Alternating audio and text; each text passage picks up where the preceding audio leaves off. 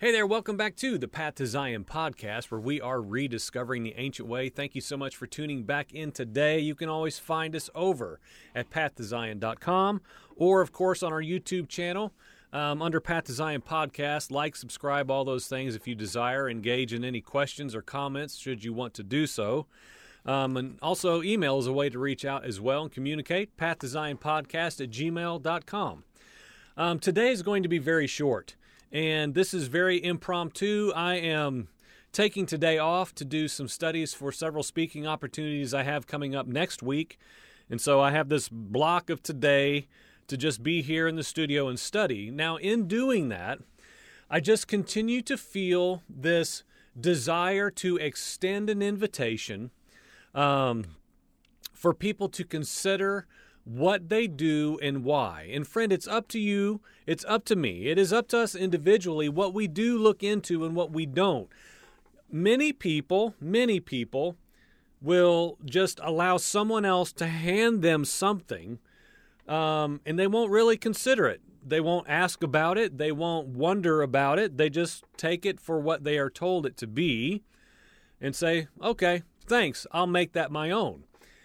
Um, as you hear me say all the time on the program, if you watch this channel, is that's a very dangerous way to live, especially when we're talking about spiritual matters and biblical understanding.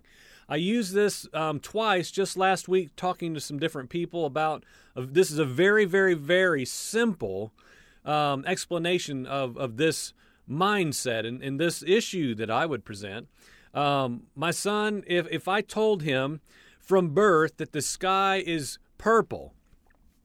And that's all he ever heard. If, if we wrote it in his homeschool textbooks, if we showed him videos where someone is, is endorsing daddy's opinion that the sky is purple, um, and that's all he ever knew. And then we, we sent him out into the world and he met someone on the street and they said something about, Isn't it a beautiful blue sky today? And my son would say, with absolute confidence, What are you talking about, blue? The sky is purple. And of course, we could have fun with what their dialogue would, would sound like. Um, but that is what I'm presenting is like, we have been told our whole life, I believe, um, something that's just not true, something that's not full, something that sadly has not been examined because, again, most believers, most Christians have been handed a a list of doctrinal beliefs. Now, there are some variants, of course, within these belief systems. That's why we have hundreds of denominations, of course. But for the most part, there is an overreaching umbrella that has been handed to us from the third century belief system that was established that whether you're you're you're Catholic or Pentecostal, there is an umbrella of doctrine that you have inherited um, that is very, very, very. Um, they're sourced in the same belief system. Again, there are some discrepancies, there are some differences therein, but as a whole, the inherited doctrine has some very concrete foundations and pillars that modern Christianity all share. And, and, and so, what I want to do today for just a few minutes is I wrote some notes out to just uh, submit for your consideration. We'll try to just be um, concise with this. Um, and I'll start with myself. And again, what are we talking about? Like, we're going to make this very topical. There's a general um, insertion of thought for you today, but this is going to be somewhat specific because of the time of year that we're in about Passover or Easter. Passover or Easter. They are not the same. It's not like Passover was for the Jews and Easter is for the Christians, and you're not Jewish, so just pick what's presented to you. Easter is yours. They're not the same. They're not talking about the same thing. um, it's not the same celebratory event. Um, so we're going to have some considerations, and I'm just going to put into your court for whoever would come across this channel and be willing to just ask some questions for their own household's good, for their own heart, for their own personal um, decision making that they have going forward um, in this season. Um, now, now, for those of you who have not watched the program before, in tiny measure, um, I've been a believer for many years. I mean, I'm not going to go into all of my history and everything, but I was pretty typical. I was raised in a somewhat Christian e home. Um, we went to church, and there are things that we did that are very normal, very Christiany. Um, a very basic understanding of Jesus and I'm sinful and he died on the cross and I need saved to go to heaven and all these things. I inherited what most people did um, in Christian America. Um, about 17, maybe 18 years ago now, uh, my wife and I came out of the religious church. We came out of organized church after serving as a youth pastor at two Baptist churches and attending mega churches in Atlanta and small country churches in rural America. And we've kind of seen it all. We've gone through the prophetic movement and signs and wonders and, you know, all these different things. Um, but for whatever reason, for the last, I don't know, 15 years probably, we, we've really understood, in measure, of course, not in fullness, we've understood set apartedness. Um, now, probably about nine years ago, um, we stopped doing Christmas. We stopped doing Easter. Um, uh, uh the endless list of ongoing worldly, um, non biblical holidays. We came out of those about nine years ago. My son doesn't even remember doing anything about those, thankfully. He's, he'll be 12 this year. Um, his first couple of years, we went and got a Christmas tree and we did all the things that we always used to do. Um, but only four years ago, um, something in me changed in a place that was different than than what I had had um, change in me previous. Uh, I had a different experience about four years ago compared to the other experiences and encounters I had had before, which all are significant, all are a part of my journey as they are in yours. I don't believe any of these things are in vain, all the way back to you know, 1984 when I made a decision to not go to hell because I was terrified of going to hell because I was so bad. Um, all those things are part part of our journey. Yes, I believe. Um, but something in me, something in my wife, changed about four years ago, and we were studying the second Passover, um, Second Chronicles, Second Kings, the account of of King Hezekiah uh, and my life would change forever. I could go through the exact scenario of where I was, what the what was going on around me, what time of day it was, where my coffee cup was sitting beside me in my carport as I was just in the morning, in the spring, and what was taking place in my heart, in my innermost places.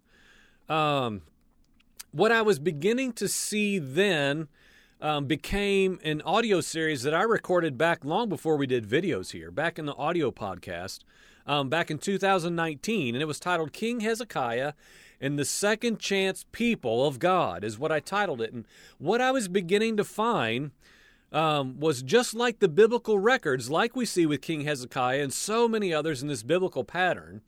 We talked about this in revival. What is biblical revival? We talked about that a few episodes back, a series we did. And that's what that's what this is. It is a it is an unearthing of Yahweh's ways, of his feasts, of his Sabbath, of his Torah commands. And in our ignorance, we have somehow inherited, or we ourselves had walked away, or both, a lawlessness condition outside of covenant. We don't know who we are, what we're doing, and why.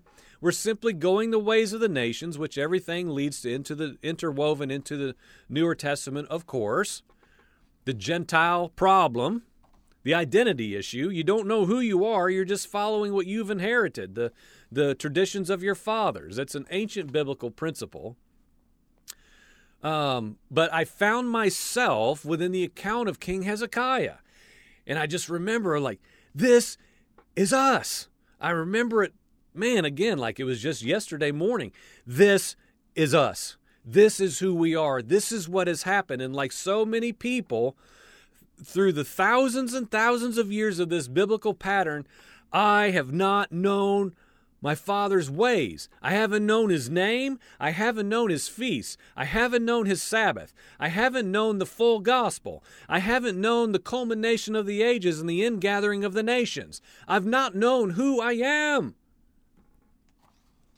I had that revelation four years ago scales literally fell from my eyes. For some reason other than just Yahweh's goodness, there's nothing beside that that did it. I could suddenly see something I had never ever seen before in all my years at that time. What? Almost 46 years of Christian living, of Christian sermons, of teaching myself, of studying myself to teach others. Ignorant and blind and completely disinterested in anything. What are you talking about? I'm in Jesus now. so here we are today, okay? It's 2023. It's spring again. It's getting ready to be Passover in mere days. I'm still just beginning to learn this new way to live. It's an awesome journey. It's constant in our household. My wife and I, when I'm home, and my son as well, we're engaged in, in thought and in consideration and tough questions that we may not have an answer for. That's not the point. But we continually ask questions and seek the word and talk and pray and cry out to Father to show us his ways because we're ignorant and unlearned. Of course, I'm always excited to share this with anyone who has humility that is necessary to face tough questions. So, in light of Passover being in, in, mere days from right now, I have some questions for you, should you be willing to listen um, and engage in thought. Um, so, who are you? Like, who are you if you claim to be in Jesus, in Messiah? Who are you now? What is this new creation mystery? Um, are you just now a, a, a redeemed spiritual being that that does what Jesus did? but not really. You do signs and wonders and you walk around full of Holy Spirit, but to what end? We know that the prophecy um, in the Older Testament tells us that that Holy Spirit was sent and able to uh, to enable and empower us to keep Yahweh's commands and, and to follow His ways. Um, we could say easily, scripturally speaking alone, that's Holy Spirit's main task, main function. But what sets you apart on the inside and on the outside?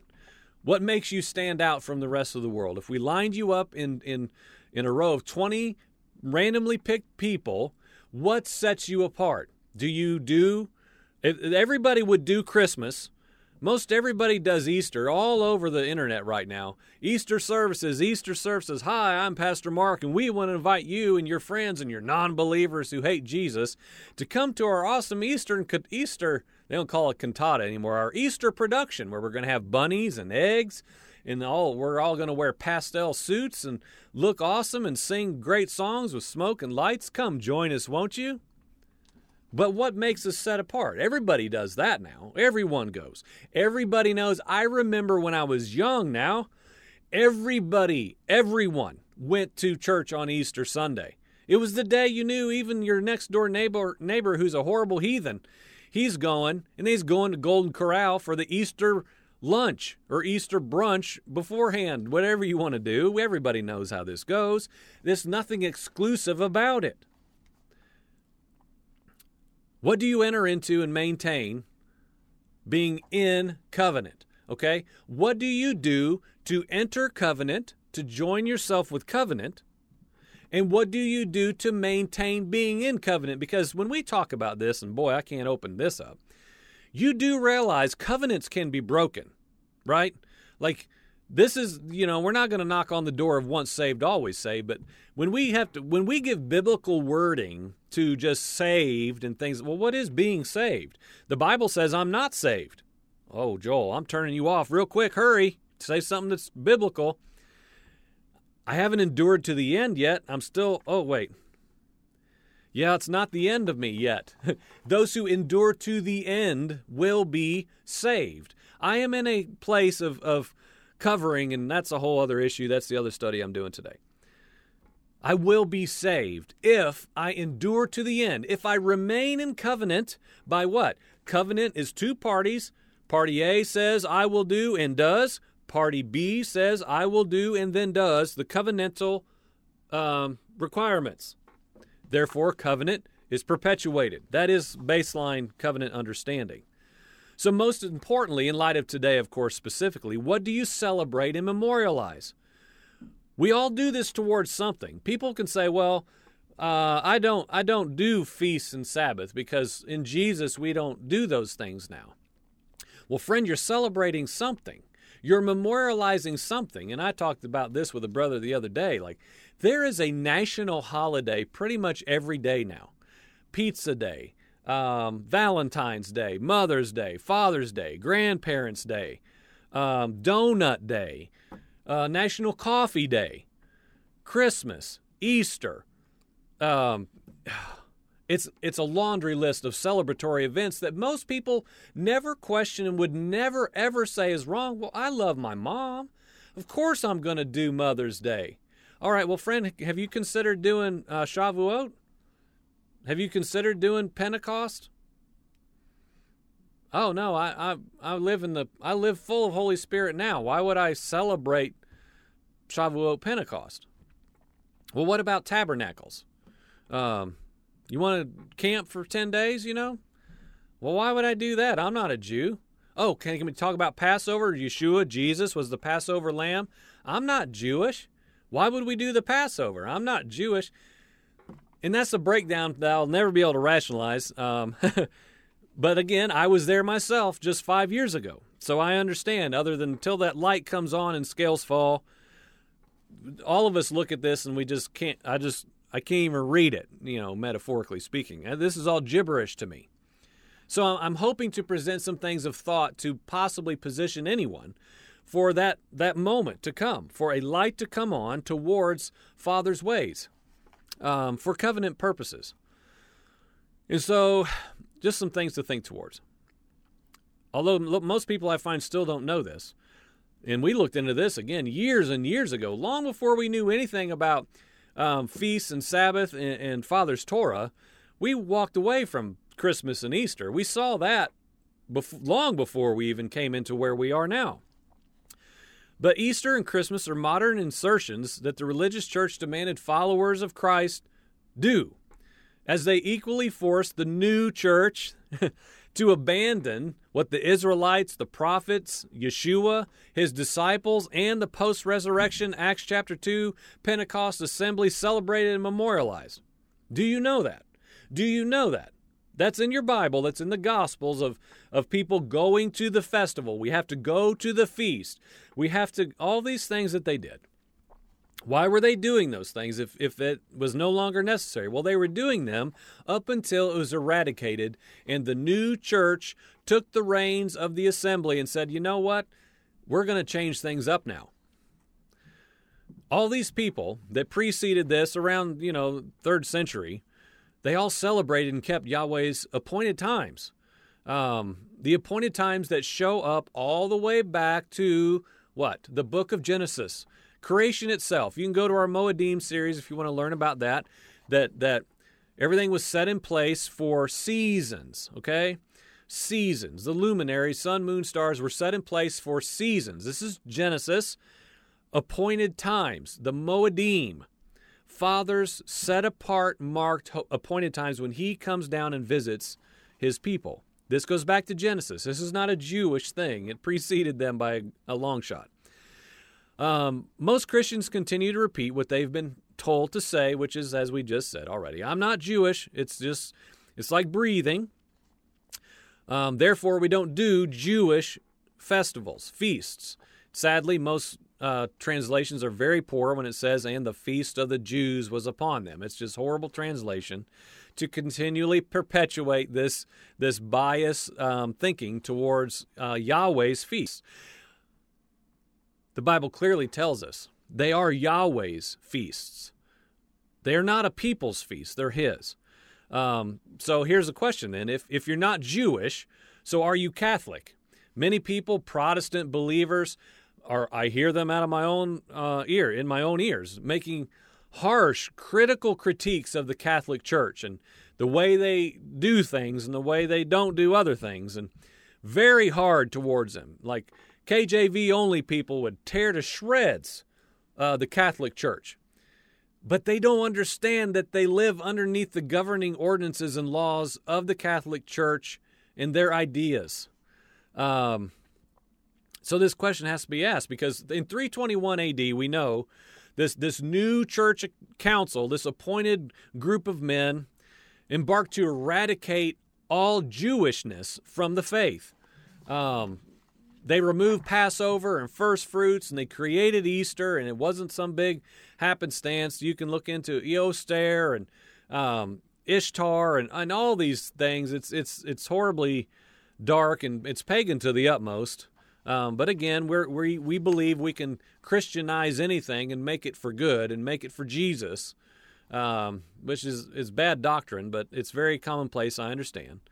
Um, and even though Easter was modeled after fertility goddess and sun worship, um, complete with ham on the table, which which Yahweh said is not even food, um, the Catholic doctrine that was inserted in the 300s was incredibly successful, friend. incredibly. Um, they even successfully demonized the fourth commandment um, by saying Jesus is our rest now. Ask anybody today in mainstream Christianity, even Pentecostalism and signs and wonders people. Jesus is our Sabbath rest. Look right here. That's what it says. This doctrine runs very, very deep. Um, they've been so successful that almost all the Christian religion, from mainline like Orthodox Catholic um, to Pentecostal, Spirit filled believers, all submit to this council's unbiblical decrees.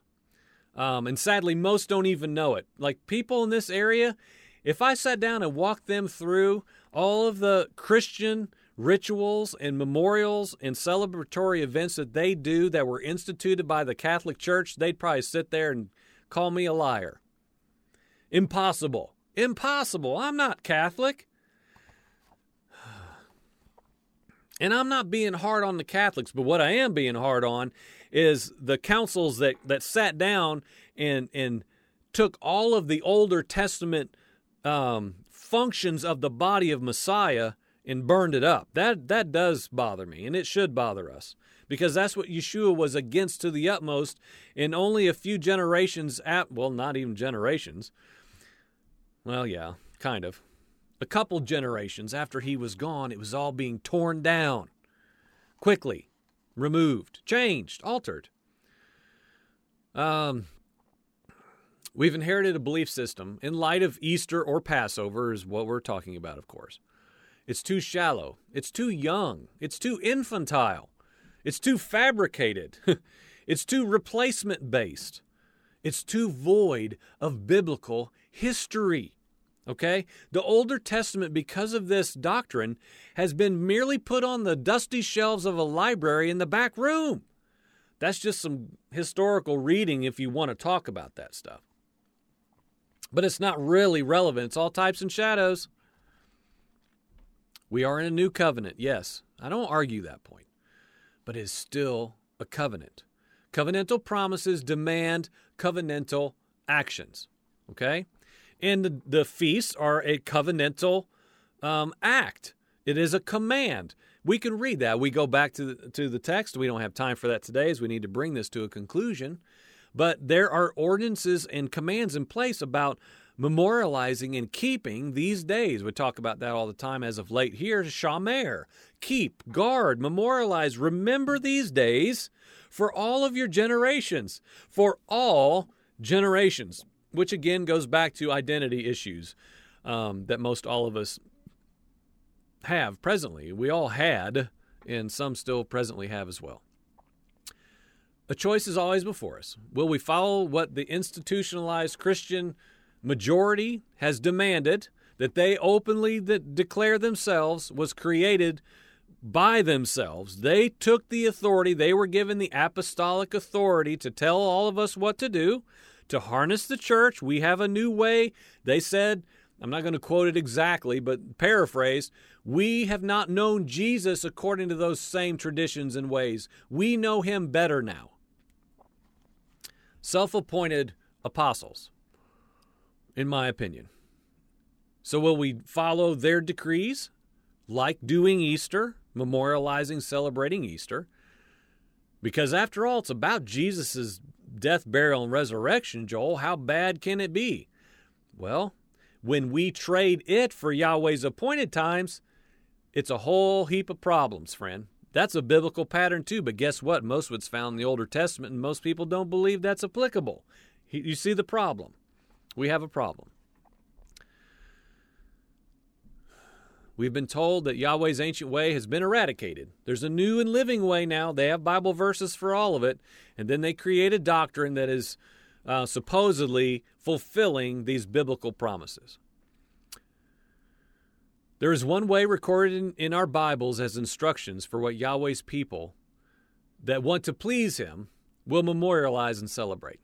The rest, all of it, everything else, is man's addition to what needed no improvement or altering. We, we have no license to do that. So, so let us ask some questions and we'll be done here today. Just some questions for you to consider should you be willing to actually entertain the idea that, let's just use a big word, maybe Easter is wrong. Wrong. Like wrong. Not just like eh, lesser, it's just flat out wrong. Because Yahweh's ways don't need improved upon, they don't need changed or altered. They don't. What are the historical origins of things like Easter? Sunrise services, um, bunnies, eggs, ham lunches. What are the origins of them? Where did they start, friend? Do you know why? Do you know why? Even Sunday morning, Sunday morning worship. Why was why was that changed? We've talked about that. Men who changed Sabbath. That's an old one. When men when men change Sabbath. That's an old um, video we've done here because we all memorialize and celebrate something because as I've said many times here on the program even and of course in real life we are created to be a celebratory people by our awesome father.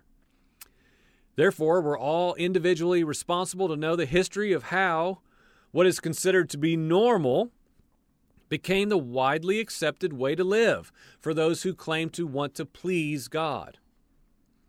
So friends study Study out what's the origin. And don't ask your pastor, friend.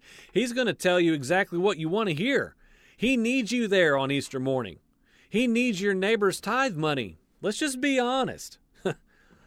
they need the seats filled, friend. Of course, they're going to say Easter is awesome. It's about the resurrection of Jesus. How can it be wrong?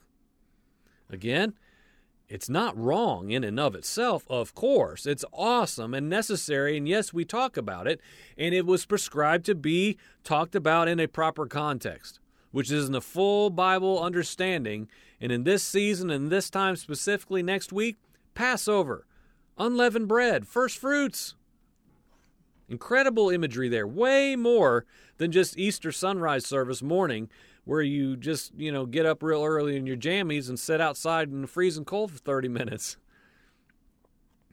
There's a lot more to this, friend. So study and see what you find for yourself and then choose well, friend. Easter or Passover? Why do you believe? Well, that's for the Jews. Why do you believe that, friend? According to the Bible, not because of Reverend Jimbo down the street. According to the word of Elohim, now, why do you believe that those were the feasts of the Jews? And not just like the the the newly whatever you want it to be version either. You got to study. Study these words, friend. I mean study them for real. Root origins in the Hebrew and in the Greek. Is this really what this means? This is why I say this all the time. This takes great time, friend. This takes a lot of our time. That's why we don't have all this extra time to go be entertained and do whatever we want. Some verses to uh, bring everything to an end. Second John um, chapter 1 verse 6. Now this is love, that we walk according to his commands.